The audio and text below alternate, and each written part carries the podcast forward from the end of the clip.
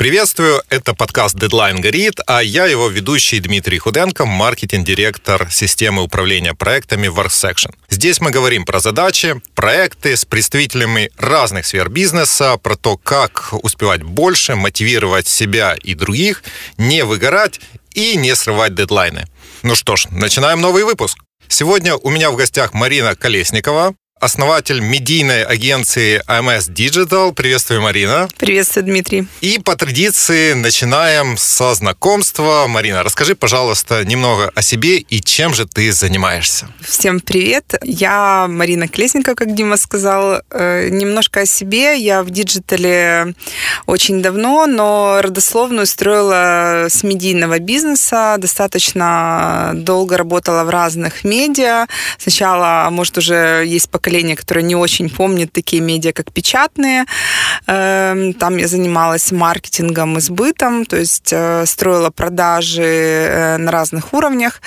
А потом у меня был достаточно большой э, телевизионный блок. Я работала на телеканале СТБ, но больше всего 6 лет я проработала в группе компаний 1 плюс 1.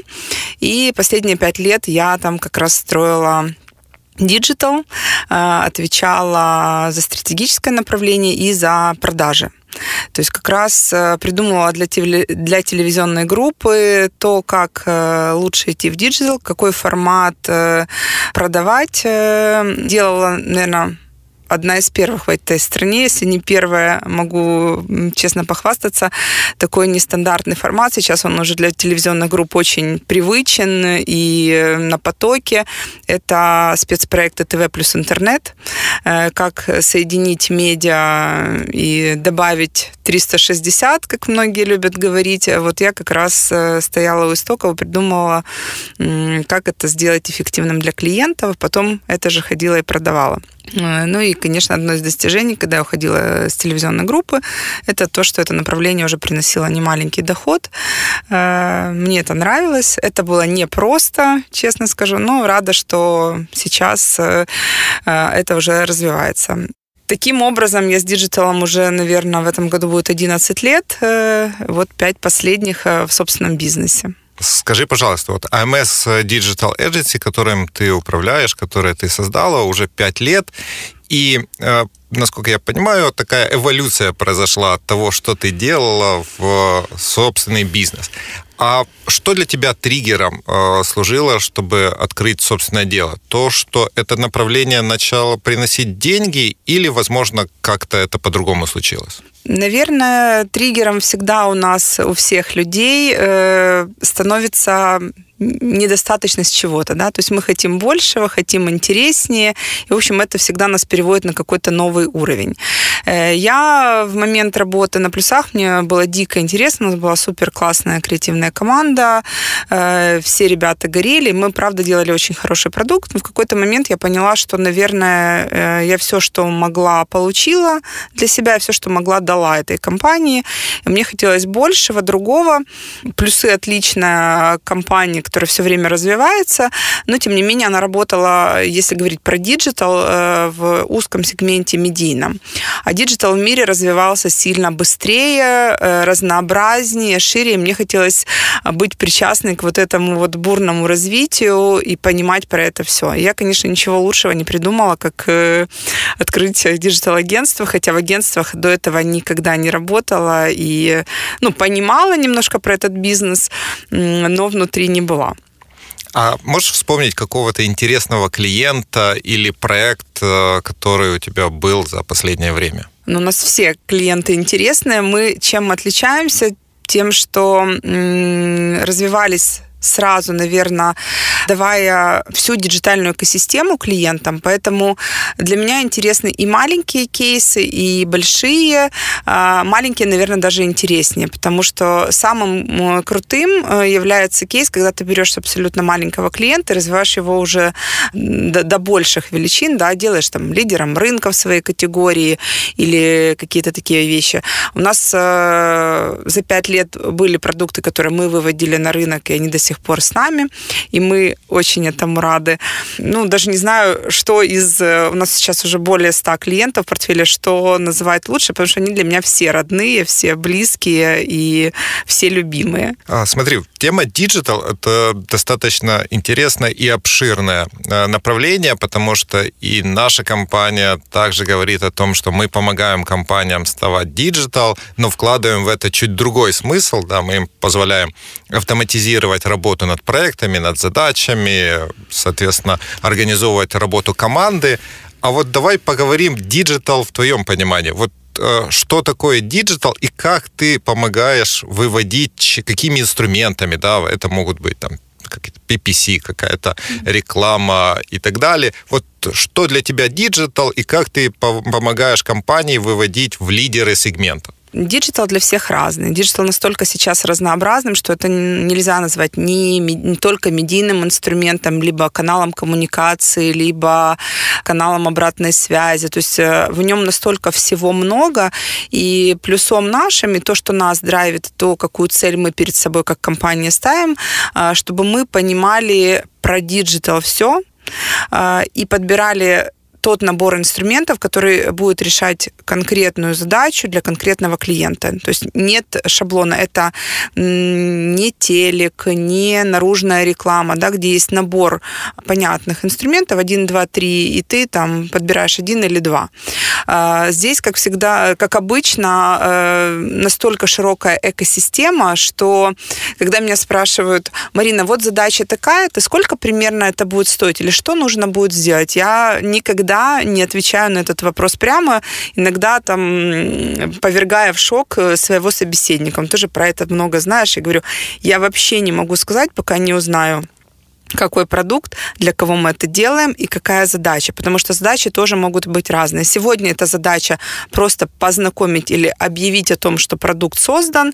Завтра это задача увеличить продажи в диджитале. А, послезавтра задача это снять негатив а, по какому-то неудавшемуся лончу. И это будет все про диджитал, все про один и тот же продукт, но совершенно с разными задачами и под, под, подбираться будут совершенно разные инструменты. Поэтому вот диджитал для меня это все, что онлайн, про разные, для разных, э, и гибкость и умение моя, в первую очередь, и моей команды как раз состоит в том, чтобы максимально эффективно подобрать э, тот набор инструментов, который решит эту задачу здесь и сейчас. А давай вот просто на вскидку скажем, э, у меня как да. раз был вопрос, на который да. ты уже сказала, что ответа нет. У меня, например, э, салон красоты есть, да. и я хочу его продвинуть, сделать лидером в э, сегменте салонов красоты города Киева. Вот что мне нужно сделать? Вот я прихожу к тебе и говорю, вот у меня салон красоты, принципе, плюс-минус успешный, но вот я хочу сделать его еще mm-hmm. более успешным. Вот э, в диджитале это всегда коллизия. Объясню почему и как мы мыслим. С точки зрения классического маркетинга, что мы должны в первую очередь сделать для нового продукта, это рассказать всем, э, что мы появились. Да? То есть вот э, сделать условно медийную кампанию или медийную плюс пиар-кампанию, кто на что горазд, для того, чтобы оповестить. Э, в диджитале немножечко это работает по-другому. То есть можно и так, а, если много денег, да, если есть э, деньги и время. Ну, как всегда, самые ограниченные ресурсы.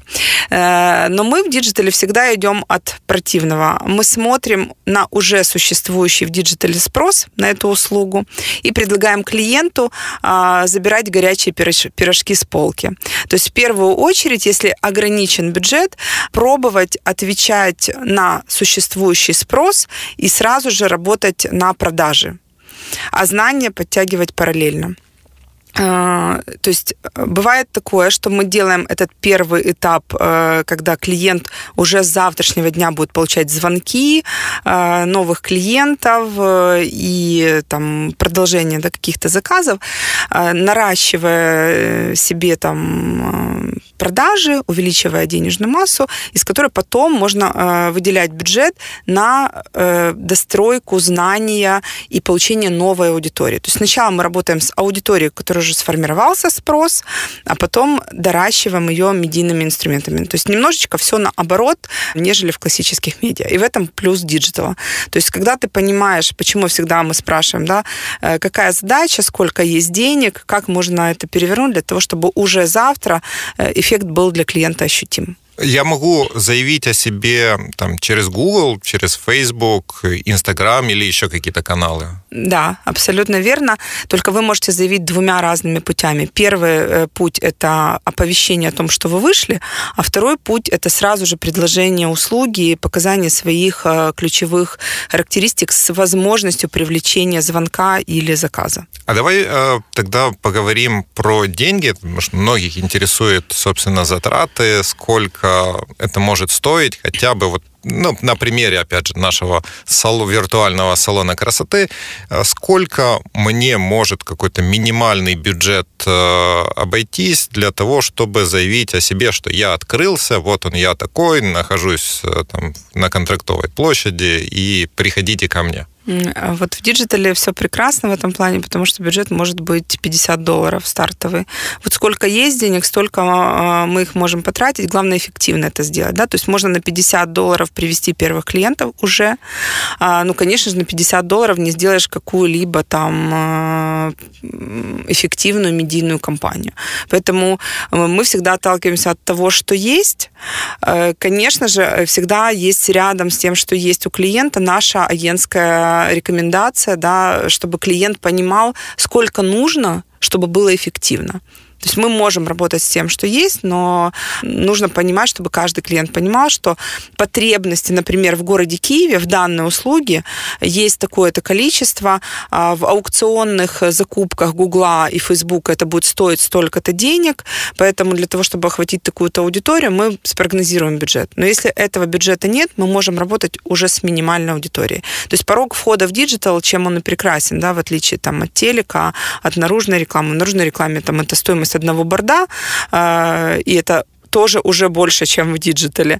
А, но в телеке не будем об этом говорить. А в диджитале все по-другому. Я же говорю, что классно, что это может переворачиваться и приносить результат уже завтра.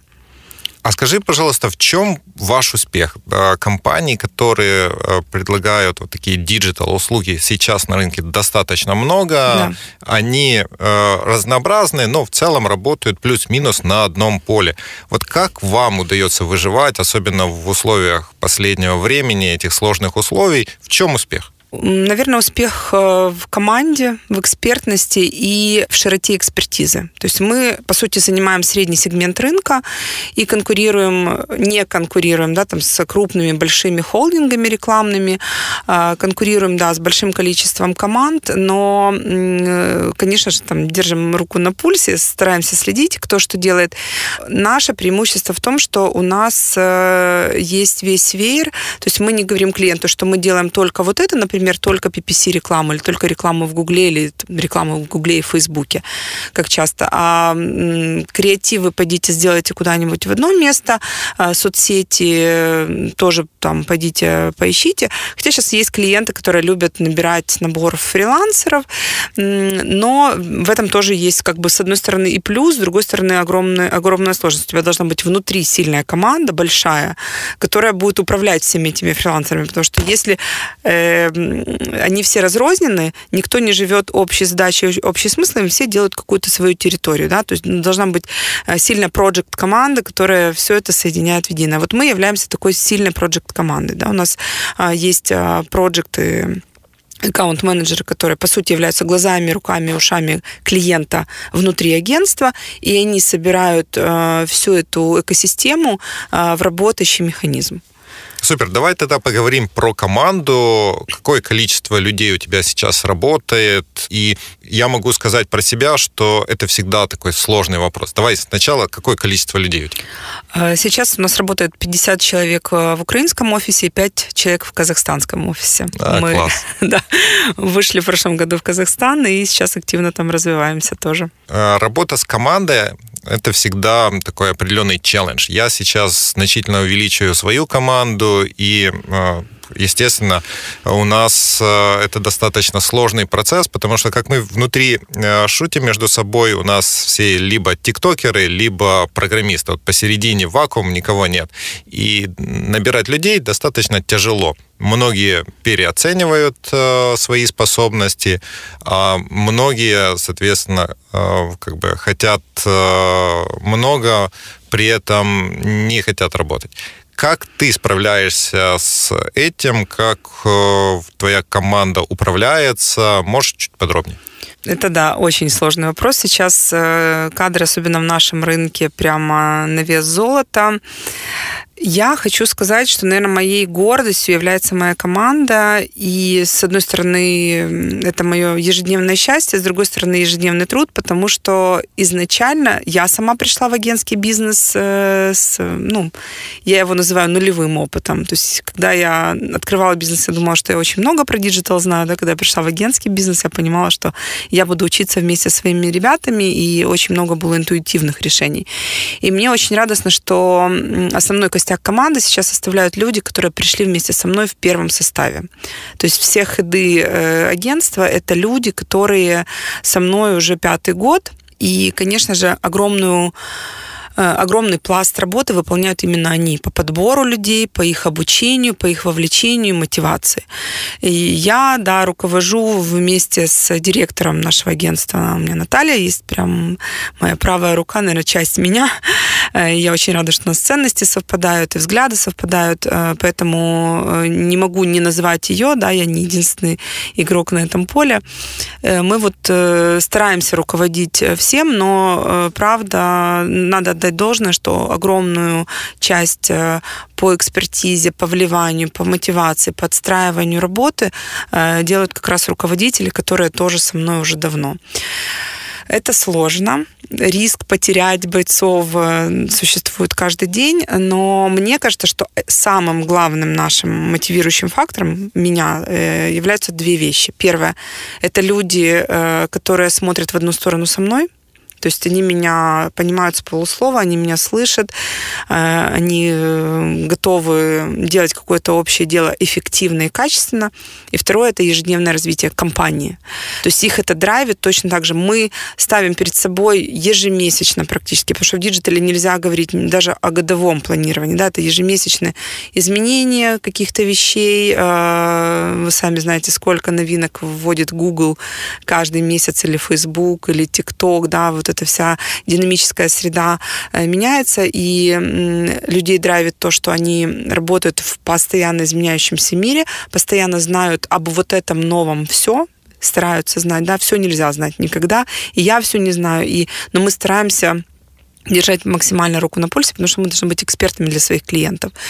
И вот этот рост, который мы делаем сами, да, иногда сами удивляемся, боже, как, как так быстро получилось, как так мы перескочили, э, он драйвит всю команду. Наверное, вот этот вот э, бешеный рост, иногда они, конечно, честно подвывают и говорят, э, там, Марина, мы не можем так, как ты, или там не так быстро, но я вам честно скажу, я в прошлом году об этом думала, это получается само собой. То есть, когда задан темп, ты уже не можешь и не имеешь права где-то спрыгнуть или сказать, ой, стоп, подождите. То есть уже сама среда и сама вот эта экосистема вокруг команды, вокруг компании, она тебя двигает дальше. То есть ты должен только успевать дрова подбрасывать и людей добирать. А как все, э, ну, ты сказала о том, что у тебя достаточно такой сильный костяк, э, который с тобой работает достаточно долго, долго. Э, как удается их удерживать в этом большом темпе? Можно легко потерять людей, да, которые за тобой просто не успевают. Вот как э, держать вот этот костяк людей, которые дальше уже помогают тебе управлять компанией? Вы знаете, я наверное, не смогу вам ответить, что есть какие-то прям у меня лайфхаки. Наверное, одно из немногих правил, у нас есть внутренние правила какие-то, да, которые я когда-то выписывала несколько лет назад, про ценности команды, про мои ценности, про то, чем мы живем.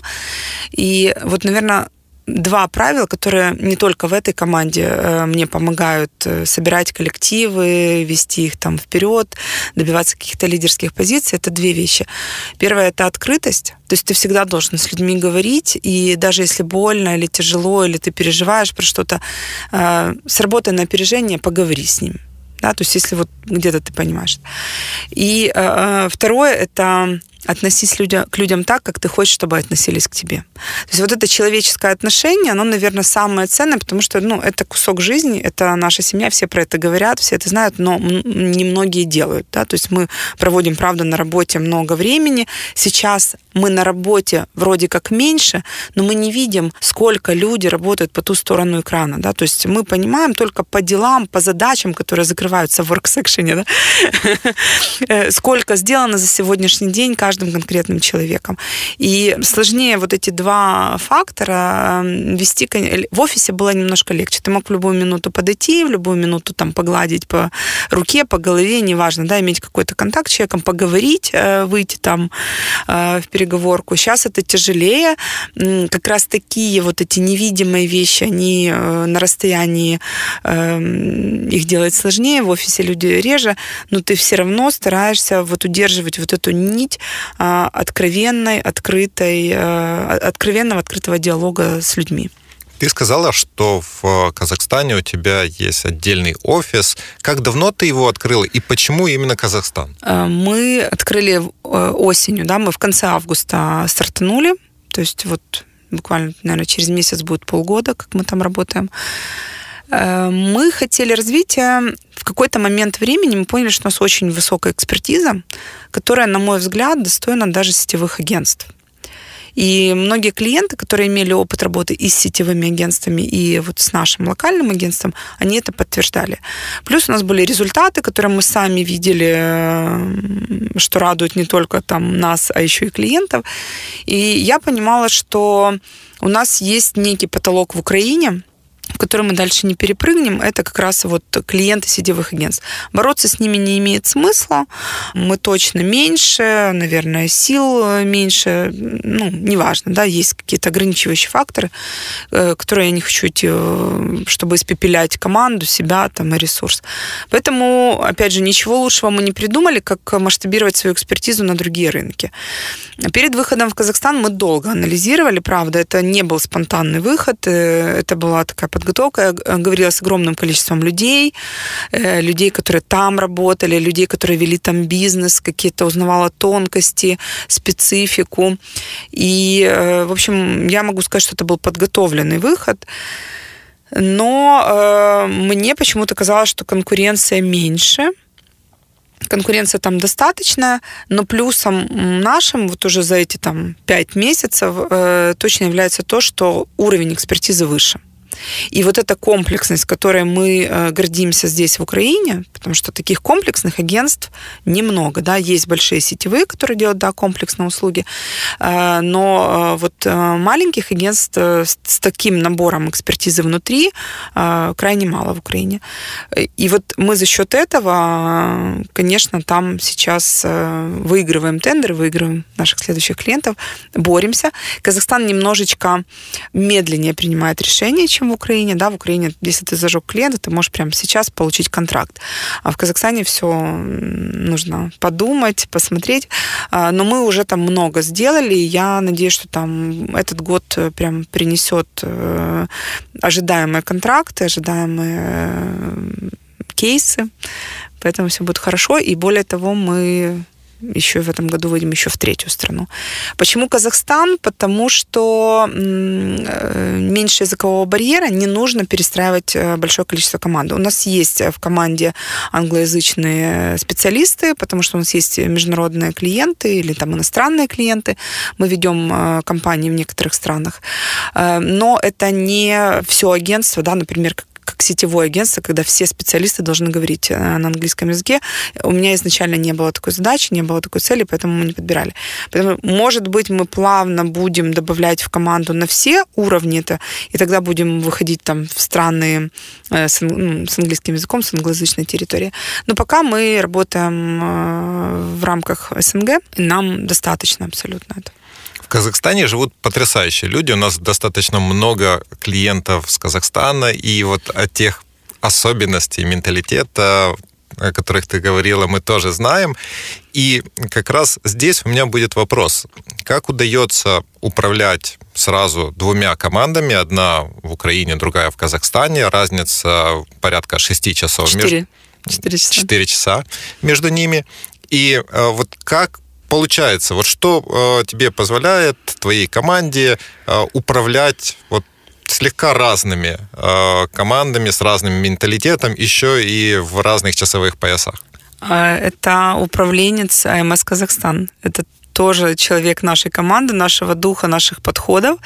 Это обязательно человек внутренний с, с э, тем менталитетом, который понимает, эм, что обозначает да, что обозначает нет, э, какие-то особенности, э, tone of voice, и ну, без этого мы бы не справились точно. То есть насколько мы думали, что это проще, да, насколько я сейчас понимаю, что решение взять именно хеда э, в управление там в стране было правильным потому что ну, без нее мы бы точно не справились. И я очень рада, что помимо того, что это э, очень умная девушка, очень работоспособная, очень э, влюбленная тоже в диджитал, э, у нее такая же планка качества, как и у нас, и это самое главное. А подскажи, пожалуйста, вот многие э, перед тем, многие компании, которые желают расшириться, увеличить э, свою географию, они боятся, потому что не знают, что нужно сделать, чтобы выйти на другие рынки. И при том выйти не просто находясь в одном месте, а прямо вот физически организовать офис. Вы э, перед тем, как э, начать э, работать в Казахстане, проводили какой-то анализ? Возможно, там отличаются какие-то юридические требования. Вот как этот процесс выхода на другие рынки у вас происходил? Да, конечно. Без этого я бы не рекомендовала вообще никому это делать, потому что э, чем подкупает диджитал, вроде он онлайн, его можно делать э, из Украины куда угодно, э, но если э, к тебе пришел проект, да, можно ним делать. Мы, например, третий год уже в Узбекистане ведем одного клиента и, и развиваемся с этим клиентом, добавляя, добавляя в портфель разные кейсы и проекты. Э, но это когда пришел клиент – если ты говоришь про развитие, прям развитие на территории, то однозначно ты столкнешься с тем, что тебе нужен там офис, неважно, виртуальный, физический, да, у нас там физический офис, а, можно там в виртуальном диджитале работать, но ты точно должен быть компанией, которая признана государством, в котором ты работаешь, со всеми правилами, законодательными э, ограничениями, возможностями, неважно, да, как это называть. Поэтому обязательно изучение э, ситуации, среды, в которую ты выходишь, тонкостей законодательных.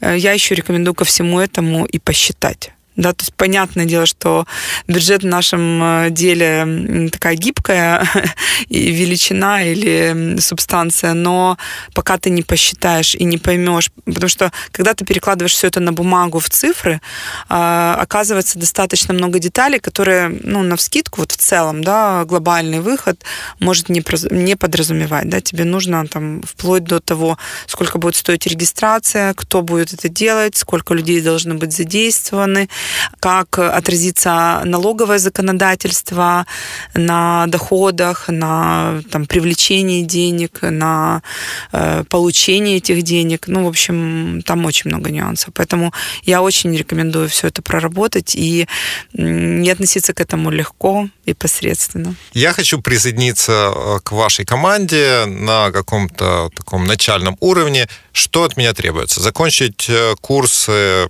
например, PPC-специалиста или э, вам необходимо еще какой-то бэкграунд, который у меня должен быть до этого? Вот как вы ищете людей? Бэкграунд всегда приветствуется, но опыт всегда нам подсказывает. И вот э, те 50 человек, которые в команде сейчас находятся, э, это, наверное, на 90% выращенные самостоятельно. То есть это люди с нулевым опытом, часто даже без курсов. То есть, ну, у кого-то, наверное, были курсы, я сейчас про всех не скажу, но у нас приветствуются в команде люди без опыта работы.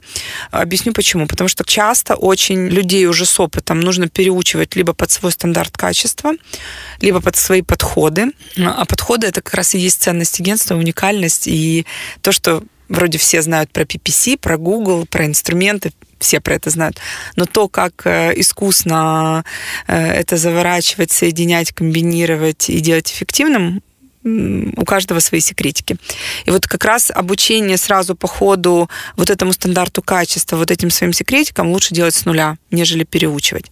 Есть, конечно, некоторые позиции, которые уже необходимы с каким-то бэкграундом. Вот мы, например, в прошлом году очень четко поняли, что, например, позиции аккаунт-менеджеров мы хотим людей с опытом, потому что обучить этой позиции внутри долго, вот прям дольше. Вообще любая, наверное, если говорить про digital, по нашим наблюдениям, любая профессия в digital е, любая сфера, для того, чтобы ты был от нуля каким-то ну, среднего уровня, хорошего уровня специалистом, нужно 6 месяцев. Курсы — это класс — но пока ты не пройдешь э, ручками, не, не перекрутишь все винтики, ты специалистом не станешь. И очень часто с курсов приходят люди все равно со стерильным пониманием, что делать, да, как заходить э, в кабинеты. Поэтому гораздо лучше свои. Но если времени нет, а вот часто как раз на позиции аккаунт-менеджер ты не можешь себе позволить клиенту давать э, нулевую экспертизу 6 месяцев. Да? То есть поэтому вот эти позиции мы уже ищем с опытом работы. Сервисные, э, когда есть большие команды, когда ты понимаешь, что э, Джун, он не выходит на передовые позиции, он не ведет самостоятельно компании, он сначала помогает, этим обучается, потом берет потихонечку-потихонечку какие-то дополнительные виды работ и дорастает до самостоятельного специалиста, который может отвечать самостоятельно за проект на своем уровне. Там это приветствуется, мы с удовольствием всегда ждем любых юных дарований с горящими глазами, которые хотят э, работать в digital е. Это супер. А сколько я вот как Джун без опыта работы да сразу могу э, получать э, денег? Вот это, наверное, вопрос, который многих будет интересовать. Вот что ты скажешь в среднем по рынку? Думаю, что в нашей сфере это где-то 10-15 тысяч гривен. Где-то вот наверное, 15 это уже такое уже немножко с опытом, 10-12, наверное, вот правильно. 400-500 ну, да, долларов. 400-500 это... долларов это джун, когда ты приходишь с нулем, и мы в тебя вкладываем, по сути. Ты учишься и получаешь зарплату. Супер. А, смотри, одному из изданий ты недавно сказала, что успех а, компании — это 70% креатива и только 30% бюджета. Может, чуть поподробнее? То есть я могу с каким-то нереально крутым креативом, с абсолютно минимальным бюджетом выйти в тренды или в чем тут секрет? Да, наверное, легче всего это вот такая аналогия, которую ты привел. А, к сожалению, есть э, в нашей практике, может быть, не так много кейсов, слава богу, но в медийном рынке, в рекламном рынке есть кейсы, которые говорят о том, что креатив это очень важно.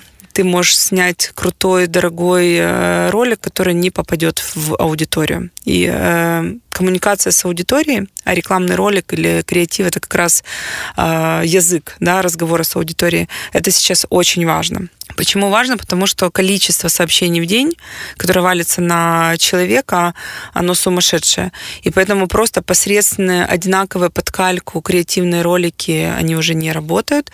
Более того, тренд на персонализацию сейчас наши люди очень хотят, ну, не только наши, вообще в мире, да, люди хотят, чтобы говорили с ними про их боли, про их э, там ощущения. И поэтому, если ты не будешь учитывать это в креативе, ничего не получится. Именно то, как ты построишь э, коммуникационное сообщение, 70% успеха. Работая с креативными агентствами уже достаточно э, длительный период времени, могу сказать, что постоянно генерировать идеи всегда сложно. Выгорают люди, выгорают агентства. Как вам удается поддерживать постоянный э, креатив, э, генерировать какие-то новые-новые идеи? Мы не являемся классическим креативным агентством. Э, мы больше прикладные креативщики. То есть, да, мы вынуждены были там два, по-моему, или три года назад, наверное, три года назад, прийти к тому, что у нас должна появиться креативная составляющая, потому что э, либо большой клиент, либо клиент, у которого хватило денег только на, на один ролик, да, или на одно сообщение, он не понимает что делать, как продавать. Продавать в digital е с одним креативным сообщением невозможно. Более того, уже даже в digital е уже есть куча исследований, я не первая, которая это скажу, куча исследований про то, что даже креативное сообщение через два месяца в digital е перестает работать. На телеке ты можешь с этим роликом год-полтора крутиться, а в digital е нет. Э, опять же, потому что я сказала перед этим. Потому что много сообщений, потому что надоедает, э, потому что кто-то каждый день рождает что-то новое, и твое сообщение просто теряется, и, и все. Либо э, хороший бюджет, и вы сделали такую эффективную частоту контакта своей целевой аудитории, что они уже все поняли. Им больше не надо повторять это в сотый раз. Им надо если и повторять, то по-другому, да, то есть сделать что-то другое. А, поэтому креатив у нас э, пришел прикладно в наше агентство. Мы работаем с ним ежедневно э, для того, чтобы найти максимально эффективную форму достучаться до целевой аудитории, до потребителя э, для того, чтобы решить конкретную задачу. Э, как мы мотивируемся, как мы вдохновляемся, тут я тоже, мне кажется, не открою секрет, а может быть и открою. Нам помогает тот же digital. Потому что раньше креативные агентства, они должны были, ну, не знаю, как-то совсем прям придумывать. Сейчас в digital е ты должен быть постоянно насмотренным для того, чтобы не пропустить никакие тренды. А если ты пропустишь что-то, то ну, где-то просто какую-то эффективность э, провалишь. А с другой стороны, эта же насмотренность помогает тебе развиваться, да, потому что когда у тебя, в принципе, креативно немножечко мозг построен, ты смотришь много, вдохновляешься какими-то вещами, из этого рождаются какие-то другие идеи для твоих более креативных решений. У нас подкаст также про управление проектами. Можешь буквально пару слов сказать, что для тебя является проект, э, как ты его представляешь и как ты управляешь этими проектами? Проект тоже он всегда бывает разным, бывает прям большим, проект это может быть прям целое, целый клиент, это проект. А, если э, у клиента очень много задач, да, то мы разбиваем проекты, вот каждая задача для нас это проект. Там, медийная компания или проведение какого-то спецпроекта. А, то есть мы обозначаем это какой-то конкретной задачи, которую мы должны достичь а, и показать клиенту эффективность. Чем лучше ты разобьешь эти проекты внутри, тем эффективнее, конечно же, получится результат чтобы не смешивать все это в кучу и понимать, э, кто за что отвечает. У нас точно так же по одному клиенту, но под разные проекты могут быть э, собраны разные проектные команды. Мы подбираем таким образом специалистов, которые точно усилят э, решение этой задачи здесь и сейчас. А сколько в среднем вы ведете проектов одновременно? Мне, наверное, даже так сложно сказать, но я думаю, что где-то около 500. И что вам помогает справляться с таким большим объемом, то есть это и большое количество людей, вовлеченные в такое количество проектов, и, соответственно, много информации.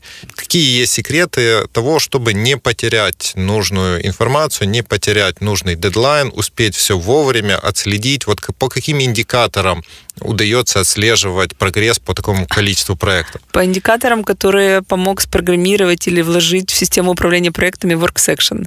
Мы без него ну, вообще уже себе не представляем работу. Мы работаем с 2018 года в WorkSection. Я сейчас понимаю, что мы даже, наверное, э, не используем все мощности и все возможности этой системы, но точно, что нам помог сделать WorkSection, это, ну, в почте это невозможно, да, то есть мы в какой-то момент просто поняли, что задачи э, раскидываются по почтам, мессенджерам, еще чему-то, да, и только благодаря вот единой системе управления, которая доступна на десктопе, на мобильном, она доступна с любой точки мира, мы систематизировали и даже для себя эти проекты разложили лучше на полочке. Это первое. Благодаря WorkSection мы пережили э, карантин, э, и, и, и все эти ограничения, когда мы в какой-то момент не вышли в офис, у нас вообще ничего не вздрогнуло. Вот просто мы не почувствовали. Просто в какой-то момент люди остались дома, но работа продолжала, э, нас ничего не сбойнуло. У нас были выставлены все дедлайны, проекты разложены по полочкам, вся документация была подтянута куда нужно. И, ну, это было супер. Мы вот вот в этот момент мы ощутили, какое мы сделали крутое правильное решение. Ну и, конечно же, третье, когда мы открыли офис в Казахстане. То есть просто никто не вздрогнул, это просто отдельное представление в WorkSection для казахстанского офиса с подтянутыми всеми специалистами, ну, все, у меня нет слов. Это, это просто супер находка. Нам пока ничего другого не нужно для управления проектами. Спасибо. Мы не договаривались, это не реклама. Да, это не реклама. Это, это, это, это да, личный опыт. А подскажи, пожалуйста, как ты ведешь свои личные дела? У меня есть э, три помощника. Это блокнот, я олдскульная, и я работаю с блокнотом, и я пыталась от него отказаться, потому что я же в digital е, диджитальная, и где-то год, э, по-моему, позапрошлый, я старалась этого не делать, но для меня это неэффективно. То есть я все равно человек, который пишет каждое утро себе задачи, э, стараюсь даже это сделать с вечера, пока разогнан мозг. Э, и получаю дикое удовольствие от того, когда эта задача вычеркивается ручкой. Второе мне помогает это телефон и записи, потому что ты работаешь действительно с огромным количеством информации, и это, этот рост информации я прямо замечаю из года в год, он растет. И мой мозг уже не всегда справляется, чтобы это запомнить, поэтому я какие-то идеи а, по проектам, по клиентам, в принципе, идеи развития записываю а, себе там записи, а потом это перекладываю либо там в Work, либо в блокнот, ну, куда нужно для решения. А, ну и, конечно, календарь потому что управлять своим временем без календаря ну, мне, по крайней мере, тяжело. Хотя у меня, например, мой муж, он не пользуется вообще ничем. То есть все, что я назвала, он держит в голове, и я просто поражаюсь. Я не знаю, как у него это получается. Он успешный человек, э, прямо очень умный, но он таким образом, как он говорит, э, тренирует свой мозг. Я так не могу, поэтому у меня есть помощники. Я должен признаться, я тоже, как ты, пишу в блокноте. Да. да. И мне важен процесс именно написания ручкой, карандашом чего-то. Да. Я когда пишу, я параллельно думаю, да. и сразу да. А, какие-то идеи генерируются. Да, я тебя понимаю.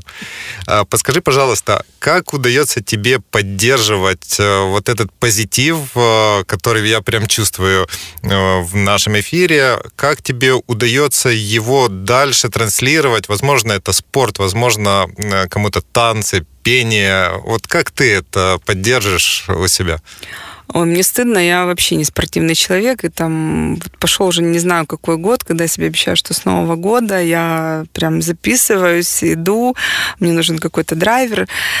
К сожалению, пока не могу этим похвастаться, искренне об этом говорю, это мой э, позитив у меня, это моя семья, у меня маленький ребенок, э, который просто драйвит и заряжает с утра до вечера, или утром и вечером, у меня, наверное, правильнее вот так сказать.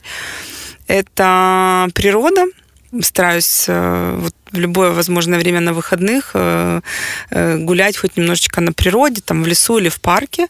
И, конечно же, путешествия.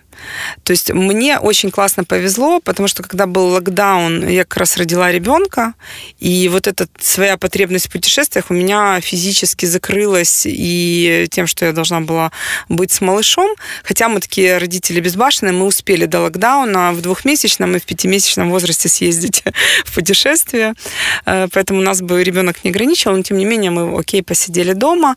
Э, но в целом это, конечно, очень круто, и я всем рекомендую эм, вот людям, которым загружены, которые, ну, мне, по крайней мере, так помогает, вот это вдохновение, это смена картинки. Более того, я даже скажу, что это не обязательно зарубежные поездки, там, конечно, всегда еще и добавляются какие-то новые гастрономические приключения, да, исторические какие-то истории, которые мы хотим соединить. Но даже по Украине у нас даже есть семейная традиция поездки э, под хэштегом «Любые знай свиридный край». Вот мы их очень любим, мы их планируем. А где-то раз в месяц мы выезжаем, ну, в зависимости от состояния ребенка, насколько он там устал, насколько он готов. Это либо совсем короткая поездка, час-полтора на машине, либо, может быть, чуть дальше, там, три часа, четыре. Э, и в Украине есть что смотреть, и как раз вот это переключение даже на два дня возвращает тебя в рутинную реальность совершенно другим человеком, с новым количеством эмоций, энергии и вдохновения. Спасибо большое за информацию, которой ты поделилась. Можешь еще э, сказать вот такие три совета, которые бы ты пожелала, посоветовала тем, кто только-только стоит в начале э, своего собственного бизнеса, в начале своей карьеры. Вот на что обратить внимание в первую очередь с твоего опыта? В первую очередь, наверное, это еще раз взвесить свое желание – оно должно быть супер ярким, супер большим, а, потому что по ходу скорее будут э, триггеры, которые будут разрушать, нежели добавлять. Да? Добавляет уже когда выстроенный бизнес, когда есть команда. Э, бывают, конечно, яркие звездные стартапы, которые растут и выстреливают очень быстро. Ты даже не успела помниться, как у тебя супер успешный проект. Но бывают э, и более сложные моменты, поэтому перевзвесить свои желания нужно обязательно, потому что ты никогда не знаешь, что тебя ждет, ждет завтра. Второе, это, конечно, психологическое состояние и быть готовым к тому, что ты тоже не можешь предусмотреть, что тебя выбьет из колеи завтра.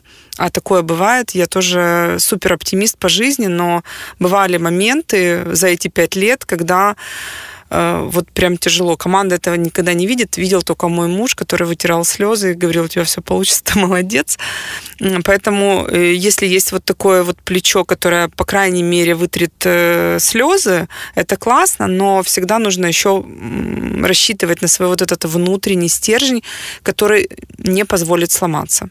Это, мне кажется, самое сложное. Вот прям э, психологическое состояние. Сейчас об этом много говорят. Я, я не хожу к никаким психологам. У меня, слава богу, мне хватает мужа и моей подруги. Вот у меня два психолога, которые поправляют там, если надо. Э, я не против. Я считаю, что если людям это помогает, это классно. Но вот этот вот стержень своего психологического состояния важно подпитывать. То есть э, нужна какая-то подпитка веры в то, что ты делаешь классно. И даже если сегодня тяжело, и невозможно больно от, от любого. Потери клиента, первый, потеря первого клиента, боже, это вообще, это стресс, да. Увольнение первых людей, которых ты вырастил, тебе кажется, что, ну, вот ближе них, наверное, мало э, людей в твоей жизни. Факапы, да, которые там случаются, и прямо мучительно больно, потому что ты ответственный человек, и тебе надо, а, э, ну, как бы, в общем, это. И третье, это готовность к тому, что ошибки людей — это твои ошибки. Это очень сложно для некоторых людей, в принципе, там, почему бывают плохие руководители? Потому что руководитель всегда на любом уровне, в своей компании, не в своей, в каком-то чужом проекте, он должен признавать то, что это его команда, и то, что они делают, ответственный он. Да, внутри ты можешь разобраться, там побить по голове, отругать, там оштрафовать, если нужно. Я там противник штрафов, но э, в целом можешь любые методы приводить. Но э, забор должен быть на тебе. То есть ты должен отвечать за свою команду, как за самого себя. И если у тебя по компетенциям твоим личным э, вот эти ценности не совпадают, мне кажется, не получится. То есть ты должен быть таким серьезным забором для команды. Марина, спасибо за крутейший разговор. Я э, безумно желаю успехов э, тебе, твоей компании в будущем, успешно открыть новую страну и не ограничиваться на трех странах, спасибо. продолжать развитие дальше и дальше. И пускай